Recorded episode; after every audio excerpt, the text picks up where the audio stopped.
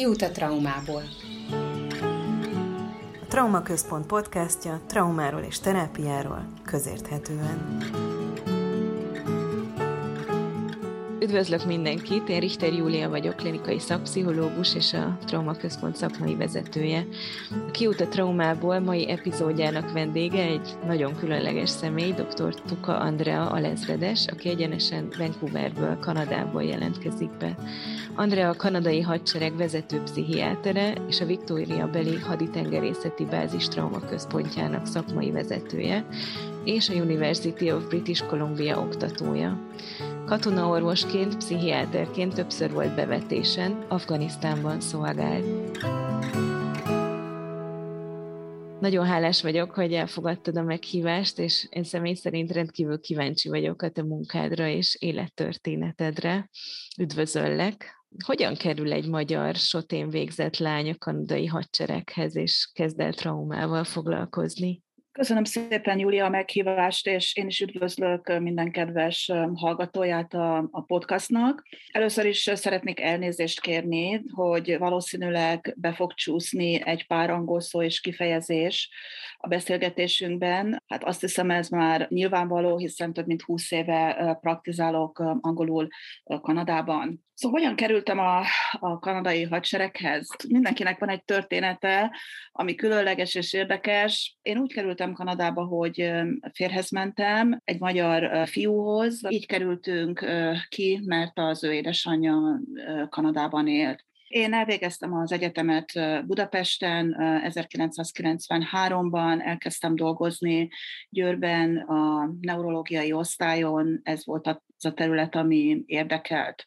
De hát a, a, a munkám megszakadt, mivel kikerültem Kanadába, született egy, egy kisfiunk, otthon voltam vele, közben pedig meg, megcsináltam a különbözeti vizsgákat, amik szükségesek voltak ahhoz, hogy, hogy Kanadában orvosként dolgozzak. A 90-es évek végén nagyon-nagyon nehéz, szinte lehetetlen volt bekerülni az orvosi rendszerbe. Kanadába, Kanada akkor azt mondta, hogy nekünk van elég orvosunk, nekünk nem kellene külföldi orvosok. Ez nyilvánvalóan nem volt egy, egy jó érzés, nagyon-nagyon stresszes volt, hogy úgy mondjam, de ebben az időben a kanadai hadsereg keresett, toborzott orvosokat. Miután megcsináltam a vizsgákat, amik szükségesek voltak ahhoz, hogy orvosként dolgozzak Kanadába, így a kanadai hadsereg szponzorált engem. Mivel nem volt akkor még postgraduális képzésem, a residency programot elkezdtem ugyan Győrben, de nem fejeztem be.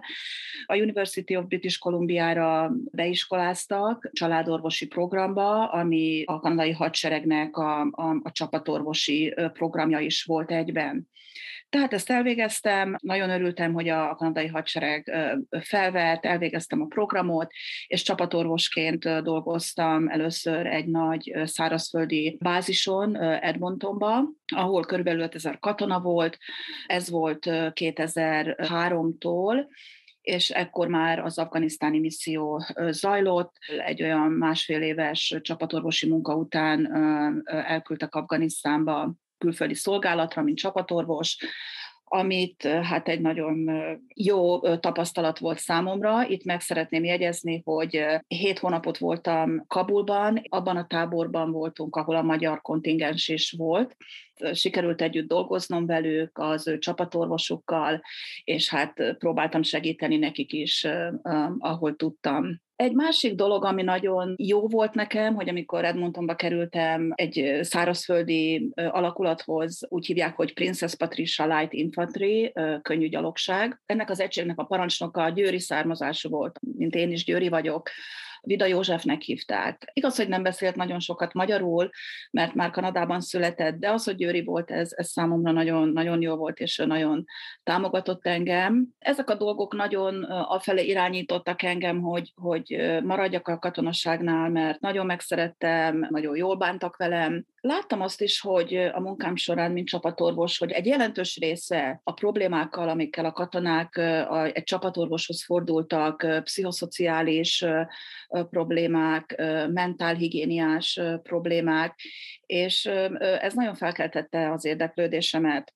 kértem a hadsereget, hogy ha lehetséges, akkor, akkor szeretnék további tanulmányokat folytatni, ha lehet neurológiával kapcsolatban, mert az volt az eredeti elképzelésem, de ha nem, akkor pszichiátria területén és hát neurológus nincs a kanadai hadseregben, azt mondták, hogy a pszichiátria lenne egy járható út, és mondták, hogy szponzorálnak, a University of British Columbia, UBC is felvett, és elvégeztem a, a pszichiátriai residency programot 2009-ben, azóta katonai pszichiáterként dolgozok. Először ugye Edmontonban voltam, visszaküldtek Edmontonba, szárazföldi alakulatokhoz, és utána elhelyeztek Viktóriába, ami Kanada nyugati partján van, és az egy, egy hatalmas tengerészeti bázis, 5000, kb. 5000 tengerésszel. Miután elvégeztem a pszichiátriai rezidenci programot,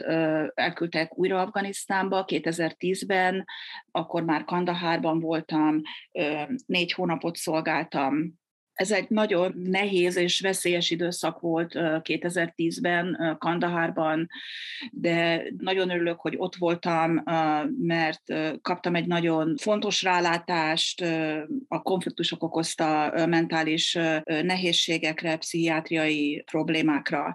Amit szeretnék hangsúlyozni, hogy, hogy ugye én is ezen, ezen végigmentem, tapasztaltam a saját bőrömön, mit jelent az, hogy távol lenni a családtól, veszélyes zónában, a, ezt látom, hogy, hogy mikor beszélek a betegeimmel, látják, tudják, hogy én is ott voltam, és ez, és ez egy nagyon fontos hitelességet ad a munkám során. Tényleg ettől nagyon hiteles lehet, hogy tudják, hogy te is átmentél azon, amin, amin ők, vagy valami hasonlón, amin ők. Így a tapasztalatod szerint, hogy egy kicsit rátérjünk a szakmai részekre, pedig nagyon sokat kérdeznék még így az életutadról is, mert ez nagyon-nagyon érdekes volt. De hogy mit gondolsz, miben különbözik a harctéri trauma, és milyen jellegzetességei vannak, miben más, mint, mint egyébként, hogyha lehet ilyet mondani, mint egy nem harctéri, vagy ö, hétköznapibb trauma, ha ilyen egyáltalán létezik a legfontosabb dolog az, hogy egy civil ember traumája az általában váratlan. Arra nincs az ember felkészülve, hogy, hogy egy autóbalesetet szenved, arra nincs felkészülve, hogy egy, egy, egy földrengés jön, arra nincs felkészülve, hogy valaki megveri az utcán, vagy, vagy megerőszakolja.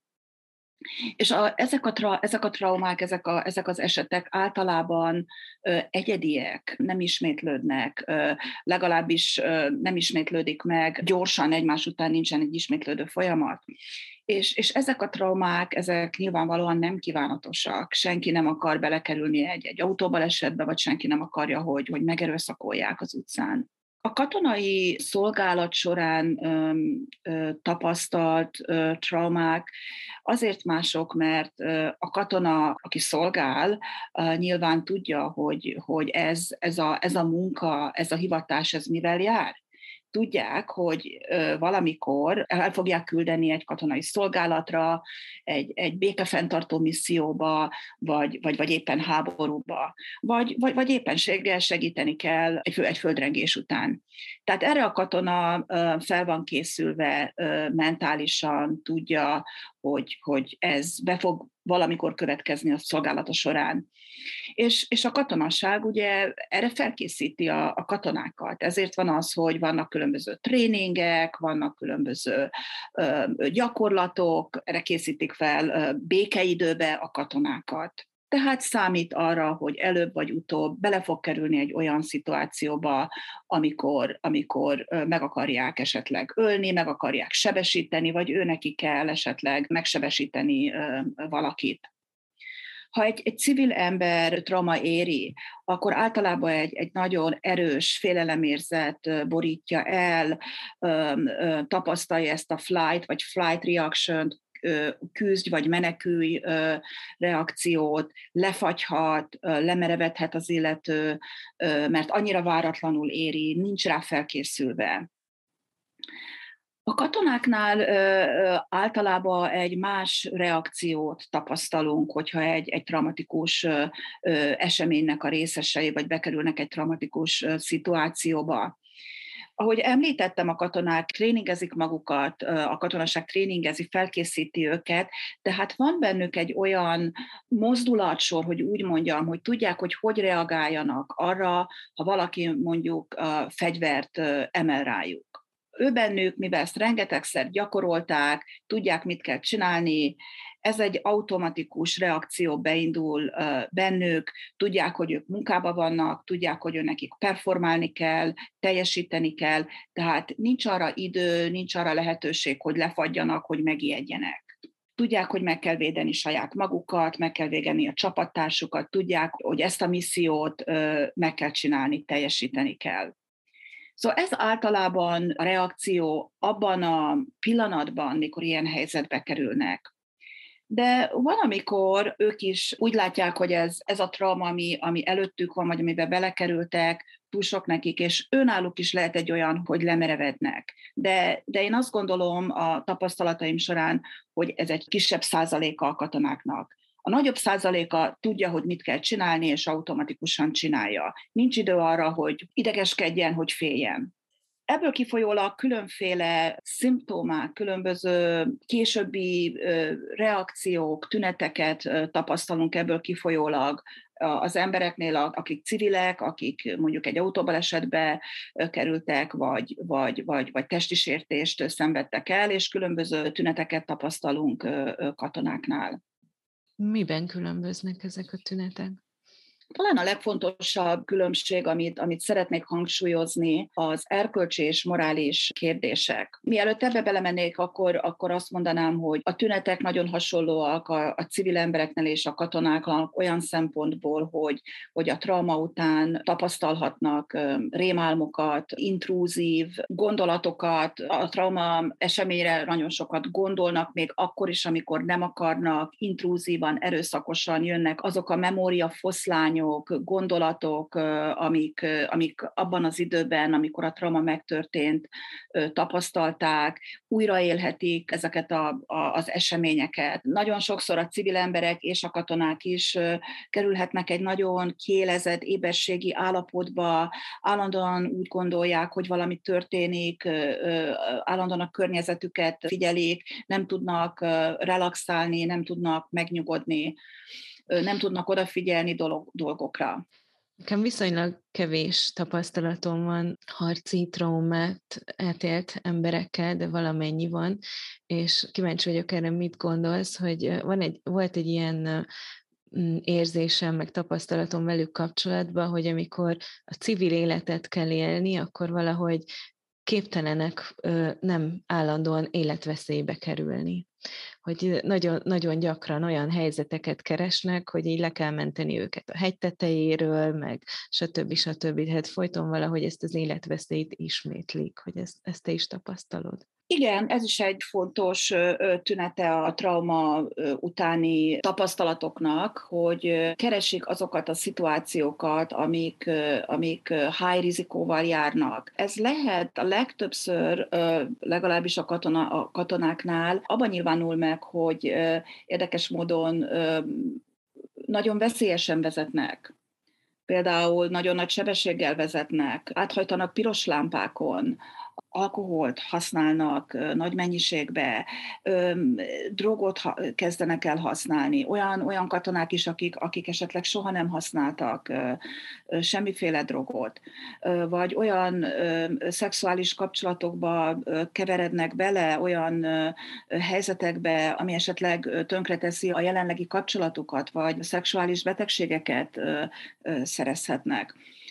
Mondtad az előbb, hogy ezt elmondod, mielőtt belekért, rátérnél ezekre a morális kérdésekre. Én erre nagyon kíváncsi vagyok, hogy, hogy ez a parancs teljesítés, gondolom erre gondoltál, és, és morális kérdések, ez, ez hogyan jelenik meg, hiszen ez egy nagyon különleges jellegzetessége a hivatásosságnak, hogy amit az ember tesz, azt legtöbbször valakinek az utasítására teszi. Igen, ez egy nagyon érdekes terület, különösen azokban az esetekben, amikor mindent megteszünk, hogy a katona, hogy a beteg meggyógyuljon, és, és nem látunk semmiféle javulást, vagy nem látjuk azt a fajta javulást, amit, amit a, a, a terápia során elvárnánk. A katonasság az egy, az egy nagyon hierarchikus szervezet, amikor, amikor felesküdünk, hogy katonák leszünk, akkor beleegyezünk abba, hogy, hogy a feljebb valónknak a parancsát mindig teljesítjük. Egy, ami általában egy magasabb rangú katona Ebből indulunk bele a karrierünkbe, és, és ezt, ezt minden egyes nap szem előtt kell tartani, hogy ami parancs, az parancs, és azt teljesítenünk kell. Nincs visszabeszélés, hiába van más gondolatom, más véleményem, kifejezhetem, vagy megtarthatom magamnak, de teljesíteni kell a parancsot. Minden missziónak megvan a maga fegyverhasználati rendszabálya. És mikor elmegyünk egy misszióba, akkor ezt nagyon-nagyon világosan elmagyarázzák, elmondják, leírják, és ehhez tartanunk kell magunkat ez elmagyarázza, hogy milyen szituációnkban, hogyan, mikor kell beavatkozni, mikor lehet fegyvert használni, milyen fegyvert, hogyan és miképp. Nagyon-nagyon tisztán, világosan ezek, ezeket felvázolják nekünk nagyon gyakran belekerülnek a katonák olyan szituációba, amikor ellentmondásba kerülnek ezekkel a szabályokkal. Például a, van egy békefenntartó misszió, amikor a katonák járőröznek, és az a feladatuk, hogy csak figyeljenek, nem használhatnak fegyvert, járjanak az utcán, figyeljék, mit csinálnak a, a, a, a civil emberek, ha úgy alakul, szóljanak, szép szóval próbálják a, a szituációt megoldani, de nem használhatnak fegyvert. És például járőrözés során uh, látják azt, hogy nőket bántalmaznak, gyerekeket bántalmaznak, vagy, vagy, vagy nőket esetleg uh, uh, megerőszakolnak, szexuálisan bántalmaznak, és ez nyilvánvalóan uh, ezt, ezt nagyon nehéz látni, hogy egy tehetetlen, gyenge embert egy másik ember ver, vagy valamilyen módon bántalmaz, és, és az illető, aki bántalmazza a gyerekeket vagy a nőket, nem hallgat de, de itt vannak a szabályok, hogy csak szóval avatkozhatsz be, nem használhatsz fegyvert, nem csinálhatsz semmit, csak mondjad meg, és menj tovább, és jelentsd a, a, a, a feljebb valóknak. Na most ezt a katona látja, hogy egy gyereket bántalmaznak, és nem avatkozhatod bele. Ez nyilvánvalóan minden jó érzésű embert ez nagyon bánt. És itt kerül egy dilemmába, most mit csináljak? Ha megszegem a parancsot, ha beavatkozok, ha megverem azt az illetőt, vagy, vagy, vagy, vagy, vagy rálövök, vagy ráirányítom a fegyveremet, akkor parancsot szegek, és lehet, hogy, hogy ezért megbüntetnek. Az is lehet, hogy hazaküldenek a misszióból. De ha nem avatkozok be, és ezt látom, hogy egy kisgyereket bántalmaznak, nem tudom, hogy hogy tudok ebben élni. Tehát itt van ez az erkölcsi dilemma, hogy, hogy, hogy, hogy mit csináljon parancs az parancs, ahogy mondtam, legtöbb esetben a katonák ezt az utat választják, de a másik oldalon egy hatalmas lelkismert fordalást éreznek, és szégyent is, hogy, hogy erkölcsileg, morálisan nem tudtak beavatkozni. És ezek az érzések, ezek kísértik őket és mivel ez jár egy nagyon nagy fajta szégyenérzettel is, nem csak egy lelki ismeretfordulással maguk iránt, de egy szégyenérzettel is, hogy itt vagyok egy katona, aki, akinek van egy fegyvere, akinek megvolt minden lehetősége abba, abba, hogy megakadályozzam, hogy egy gyereket bántsanak, ez egy borzasztó szégyenérzetet generál bennük. És, és ezt nekik nagyon nehéz még a terápia során is kifejezni. Egy, egy pszichológus vagy egy pszichiáter ajtaján nem fog kopogni egy katona, hogy, hogy jó reggelt, nem tudok tovább élni ebben a szégyenérzettel, hogy egy gyereknek nem tudtam segíteni. Ezt elnyomják magukba, próbálják valamilyen módon jóvá tenni, próbálják elfelejteni, próbálnak inkább inni vagy drogot használni, csak ne kelljen erre gondolni Mert ez, ahogy mondtam, visszajöhet rémálmokba, visszajöhet intrúzív gondolatokba, memóriafoszlányokba. És akkor hogyan kerülnek mégis terápiás segítséghez? Tehát mi az, ami ráveszi őket, hogy kérjenek segítséget, vagy elfogadjanak segítséget, vagy ez is parancsra történik, ez hogy működik? Ezzel kapcsolatosan a kanadai hadseregből szerzett tapasztalataimat tudom megosztani. Nem, nem vagyok igazán ismert abban, hogy mi történik a magyar, magyar hadseregbe, de, de a kanadai hadsereg én azt gondolom, hogy, hogy nagyon jól felkészült arra, hogy segítséget, megfelelő segítséget nyújtsanak katonáknak. Nálunk sem volt mindig um, um, ilyen a helyzet. Um, a 90-es évek bonyolult, uh, nehéz missziói Ruandában és a Balkánon, a régi Jugoszlávia területén folyt um, békefenntartó missziók Boszniába, Koszovóba, um, Horvátországba világította rá a figyelmet arra, hogy, hogy, hogy a katonák, akik hazajönnek ezekből a missziókból, ami megint hangsúlyozom, Ruanda és, és a Balkán is békefenntartó misszió volt, nem háborús szinten ö, avatkoztak be, hanem, hanem békefenntartóként tehát nem öltek embereket, mondjuk Afganisztánba. Ezek a missziók a 90-es években nagyon rávilágítottak arra, hogy a katonák, akik hazajönnek ezekből a szolgálatokból, mennyire hatottak ezek, az, ezek a tapasztalatok mentálisan ö, ö, rájuk, mennyi mentális, pszichoszociális probléma keletkezett, mint a következménye ö, ezeknek a misszióknak. A hadsereg ezt, ezt, ezt látta, kialakítottak mentálhigiéniés programokat, több pszichológus, pszichiátert, mentálhigiéniés nő, nővéreket, addikciós munkatársakat vettek fel, kialakítottak komplex programokat, hogy hogyan tudnának segíteni ezeknek a, ezeknek a katonáknak ez kiépült, minél nagyobb lett, fejlődést generált az afganisztáni misszió is, ugye az már egy még komolyabb, az egy, az, az egy háború volt, még több probléma keletkezett, és még több probléma keletkezett, tehát szükség volt még összetettebb, komolyabb programokat létesíteni.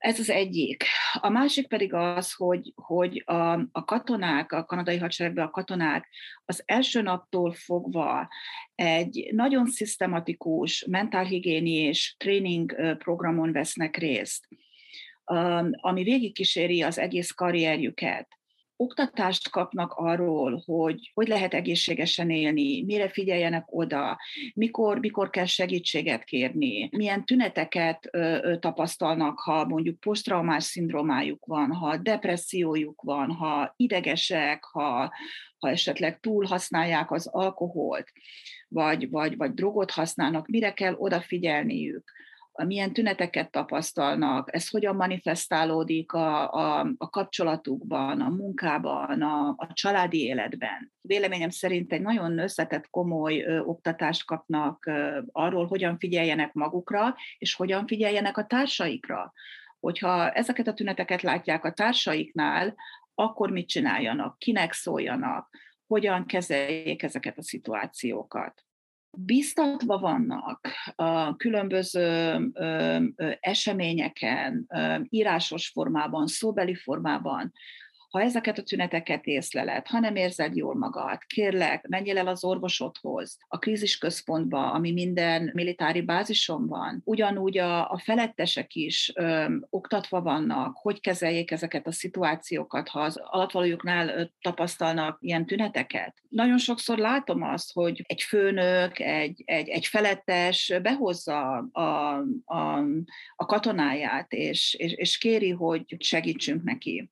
És milyen következménye jár a, a katona számára, hogyha segítséget kér? Arra gondolok, hogy talán azért is lehet nehéz segítséget kérni néha, mert hogyha az felmentéssel jár, vagy szolgálat alól való felmentéssel kijön, kiesik a csapatából, a stb. stb. megrekad a karrierje esetleg. Erre hogyan tudtok reagálni? Igen, ez egy, ez egy probléma nálunk is, hogy félnek attól, hogy kapnak olyan restrikciókat, hogy nem dolgozhatnak, nem mehetnek, nem, nem, nem állhatnak készen arra, hogy egy, egy, egy misszióba elmenjenek, tehát hogy, hogy ez befolyásolja a karrierjüket, félnek attól. De ezt is próbáljuk oktatással megoldani, elmagyarázni, hogy, hogy ez mivel jár, hogyha te segítséget kérsz. Igen, valószínűleg általában hat hónapra az a javaslat, hogy mondjuk nem menjél el egy, egy tréningre, nem menjél el egy kurzusra, nem vagy arra készen, hogy egy, ha valami közben jön, egy misszióba elmenjél, de használd ki ezt a hat hónapot arra, hogy magadra figyelsz, hogy követted a pszichológus tanácsait, a házi feladatot, amit a pszichológus ad, megcsinálod, komolyan veszed a terápiát, és, és akkor valószínűleg ennek eredménye lesz, és még erősebben, reziliensebben, rugalmasabban tudsz állni a következő problémához. Ez általában sikerül is. Mi egy minden bázison, minden katonai bázison van az egészségügyi szervezetnek egy ilyen multidisziplináris csapata, egészségügyi csapata, ami azt jelenti, hogy különböző disziplinából álló klinikusok dolgoznak együtt, és próbáljuk több szempontból megközelíteni a, a, a problémát. Tehát, hogyha valaki egy, egy, egy hat hónapos restrikción van, akkor elég sok időpontja van, tehát sokszor kell menni a pszichológushoz, pszichiáterhez, vagy a, éppenséggel a, a, mentál, mentálhigiéni és lelkészhez, hogyha spirituális problémák vannak például amiről előbb beszéltem, a, a, az erkölcsi problémákat, látjuk, hogy, hogy a, a, a tábori lelkészek, akiknek van még extra mentálhigiéni és pszichoterápiás tanulmányuk, felkészültségük, nagyon-nagyon nagy mértékben tudnak segíteni ezeknek a, ezekben a problémákban. Szóval ez az egyik, hogy, hogy félnek attól, hogy a karrierjüket befolyásolja, ha, ha segítséget keresnek. A másik pedig az, hogy még mindig sajnos a stigma, az érzés annak, hogy, hogy ő megbélyegezve van, mint egy katona, ha segítséget keres, segítséget kér, ez még mindig létezik. Ugye a katonák úgy gondolják, hogy ők erősek, ők, ők fel vannak készülve, ők úgy gondolják, hogy őnekik ezt saját maguknak tudni kell kezelni a mentális problémákat, és ha ők segítséget keresnek, nekik, úgy érzik, hogy ők gyengék erre is próbálunk oktatást adni nekik, hogy ez nem így van, tulajdonképpen minden embernek vannak erősségei, gyengeségei, mindenki más, mindenki másképp reagál egy bizonyos szituációban, és a segítség egyáltalán nem azt jelenti, hogy gyenge vagy. Ez tényleg nagyon komplex, ahány oldalról megközelítitek ezt, és próbáltok segíteni, hát nem is tudom, hogy más hadseregekben ez hogyan történik. Én sem tudom, hogy az itthoniban hogy van, de minden esetre ez példaértékűnek hangzik. Még arra lennék kíváncsi, hogy te, mint terapeuta, milyen eszközökkel dolgozol, milyen terápiás módszerekkel mondjuk így. Van-e ilyen katona specifikus módszer, ami náluk inkább beválik, inkább nem? Ugye ebben a podcastban több módszerről beszéltünk már, volt szó az EMDR terápiától kezdve a somatic experiencingig mindenféléről. A katonaságnál, meg hát civil életben is a, a, a pszichiáterek Kanadában főleg diagnosztikus konzultációt csinálnak, tehát felállítjuk a diagnózist, és a másik terület, ami szakterületünk, hogy úgy mondjam, a gyógyszeres terápia. Tehát én, mint, mint, mint pszichiáter, én nem voltam soha formálisan felkészítve, tanítva, oktatva különböző pszichoterápiás módszerekkel, amiket mondjuk említettél, az IMDR. Az én specialitásom az, hogy pontos pszichodiagnózist állítsak fel, és ha a katona, a, a páciensnek szüksége van rá, és szeretne gyógyszert szedni, akkor a gyógyszereket felírom. A pszichoterápiás módszereket a pszichológusok alkalmazzák nálunk, a katonaságban is. Nálunk PhD-vel rendelkező klinikai szak, szakpszichológusok dolgoznak, és az ő feladatuk, hogy, hogy a, a pszichoterápiát adják a, a, a betegeknek. Tehát amikor felállítom a diagnózist, elmagyarázom a, a betegnek, hogy mit, mit gondolok, mi történt, a, a, mi a prognózisa ennek, a, ennek az állapotnak, és, és milyen a, a, terápiát, milyen, milyen kezelést javasolok, nagyon sok katona azt kell, hogy mondjam, hogy, hogy ami megint az, a, a stigmára vezethető vissza, azt mondja, hogy, hogy én, én, én nem akarok gyógyszert szedni, nem akarom, én, én, én ezt megpróbálom a pszichoterápiával. Nagyon érdekes, hogy, hogy az az első, én azt mondanám, hogy körülbelül a 70%-a betegeimnek azt mondja, hogy, hogy, hogy köszönöm, hogy ajánlottad a, a gyógyszereket, de szeretném megpróbálni először a pszichoterápiát, és ha nem, nem haladunk olyan ütemben, ahogy, ahogy, ahogy szeretnénk, vagy egyáltalán nem találunk, vagy, vagy éppen rosszabbodik, rosszabbodnak a tünetek, akkor, akkor visszajövök, és, és megpróbáljuk a gyógyszereket. Szóval én soha nem erőltetem nekik, elmondom, hogy, hogy milyen gyógyszer van, milyen, milyen gyógyszert gondolok, hogy, hogy, hogy segítene, leírom nekik, kérem, hogy olvassák el, olvassanak róla, vagy ha van kérdésük, akkor szívesen válaszolok. Tehát már előre elültetem a magot a fejükben, hogy, hogy, hogy ez lenne a gyógyszer, hogyha esetleg nem látjuk azt a, azt a fejlődést. Uh-huh.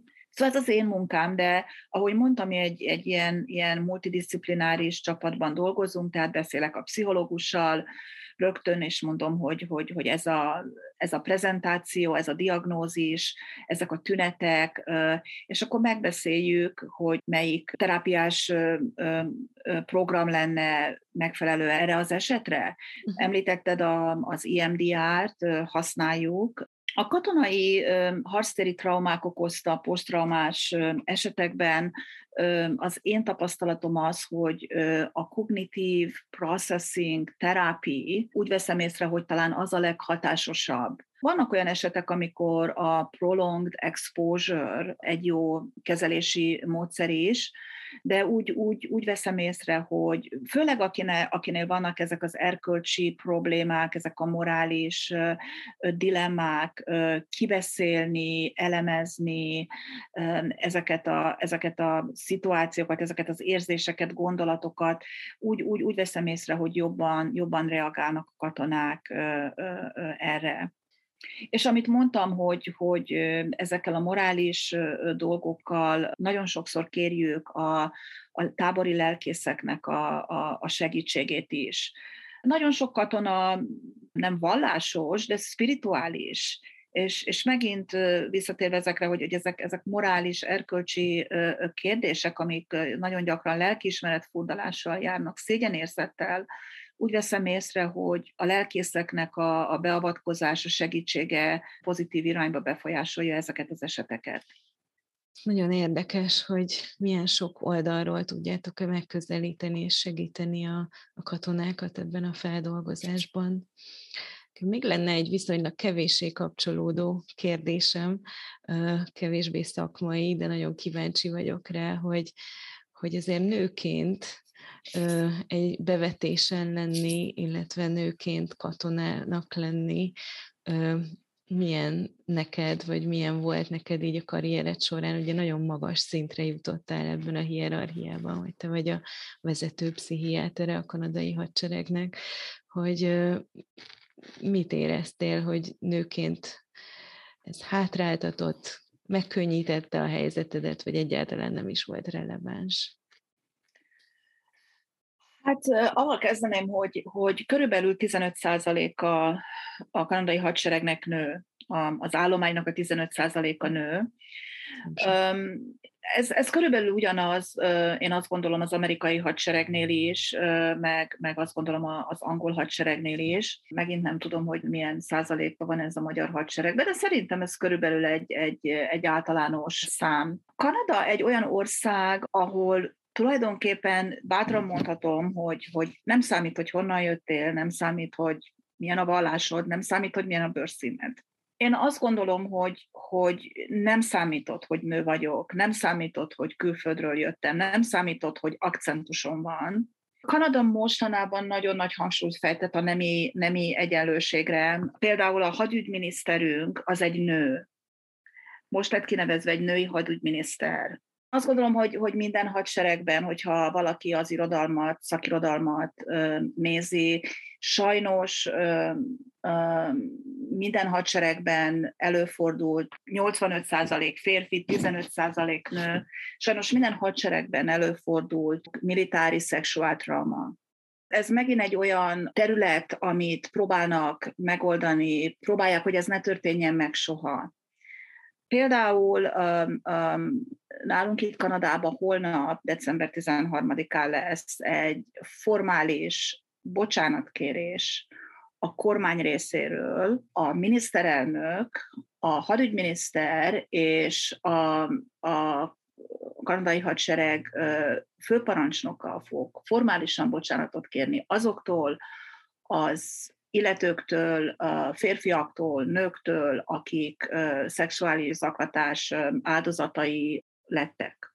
Az, hogy valaki most a katonaságban nő, az nem, nem szabad, hogy jelentsen semmiféle hátrány, semmiféle megkülönböztetést. Én személy szerint nem tapasztaltam semmiféle hátrányt, lehet, hogy nem vettem észre, nem tudom. Talán azért is szeretem, azért is maradtam itt a hadseregben, mert ez egy, ez egy olyan szervezet, ahol a, a, a teljesítmény számít. Én úgy gondolom, hogy legalábbis nagyon nagy százalékban. Ha valaki teljesít, ha valaki keményen dolgozik, annak előbb vagy utóbb valamilyen módon megvan az eredménye. Már amikor ide kerültem a katonasághoz, 2003-ban kezdtem el dolgozni, mint, mint, mint, mint, mint csapatorvos, már akkor láttam, hogy helikoptereken, harci gépeken voltak női pilóták, már voltak női gyalogosok, az utolsó katonai szakma, hogy úgy mondjam, ahol nem voltak nők, de most már oda is bekerülhetnek nők, a tenger alatt járóba. A kanadai katonaságnak van tengerészete, nem csak légierő és szárazföldben vannak tenger alatt járók, úgyhogy most már tenger alatt járon is szolgálhat nő hogy még jobban a nemi egyenlőséget hangsúlyozzák, ahogy mondtam, a hadügyminiszternő, de vannak nők, női vezetők nagyon-nagyon-nagyon magas beosztásban, a katonaságnál. A mostani főparancsnok helyettes is nő. Köszönöm szépen, és szerintem van mit tanulni tőled az elhivatottságodból, és felemelő volt hallgatni tényleg, ahogy, ahogy beszélsz a munkádról, és igazából én még hallgatnám hosszan, és abban reménykedek, hogy lesz majd esetleg valamilyen együttműködési lehetőség a trauma központ és, és valamelyik kinti központ között, amiben akár valami kurzust vagy ilyesmit is tudnál tartani nekünk, mert, mert szerintem van bőven mit tanulni tőled és a tapasztalataidból. Úgyhogy nagyon-nagyon hálás vagyok, hogy elfogadtad ezt a podcast meghívást, és gratulálok mindenhez, amit eddig elértél, és nagyon sok sikert kívánok. Én is nagyon szépen köszönöm a meghívást, Júlia, és remélem, hogy amit mondtam, az érdekesnek vagy hasznosnak találjátok. Ha valami kérdés van, nagyon szívesen válaszolok, és ha valaki közösen akar dolgozni, arra is természetesen nyitott vagyok. Még egyszer nagyon szépen köszönöm a meghívást, és köszönöm, hogy meghallgattatok. Mi köszönjük! A Kiút a traumából első sorozatának befejező 17. epizódját hallották, melyet még 2021. decemberében vettünk fel dr. Tuka Andrával. Kövessenek minket a weboldalunkon keresztül és a Facebookon, és ha tehetik, támogassák a munkánkat, hogy a terápia ne legyen kiváltság.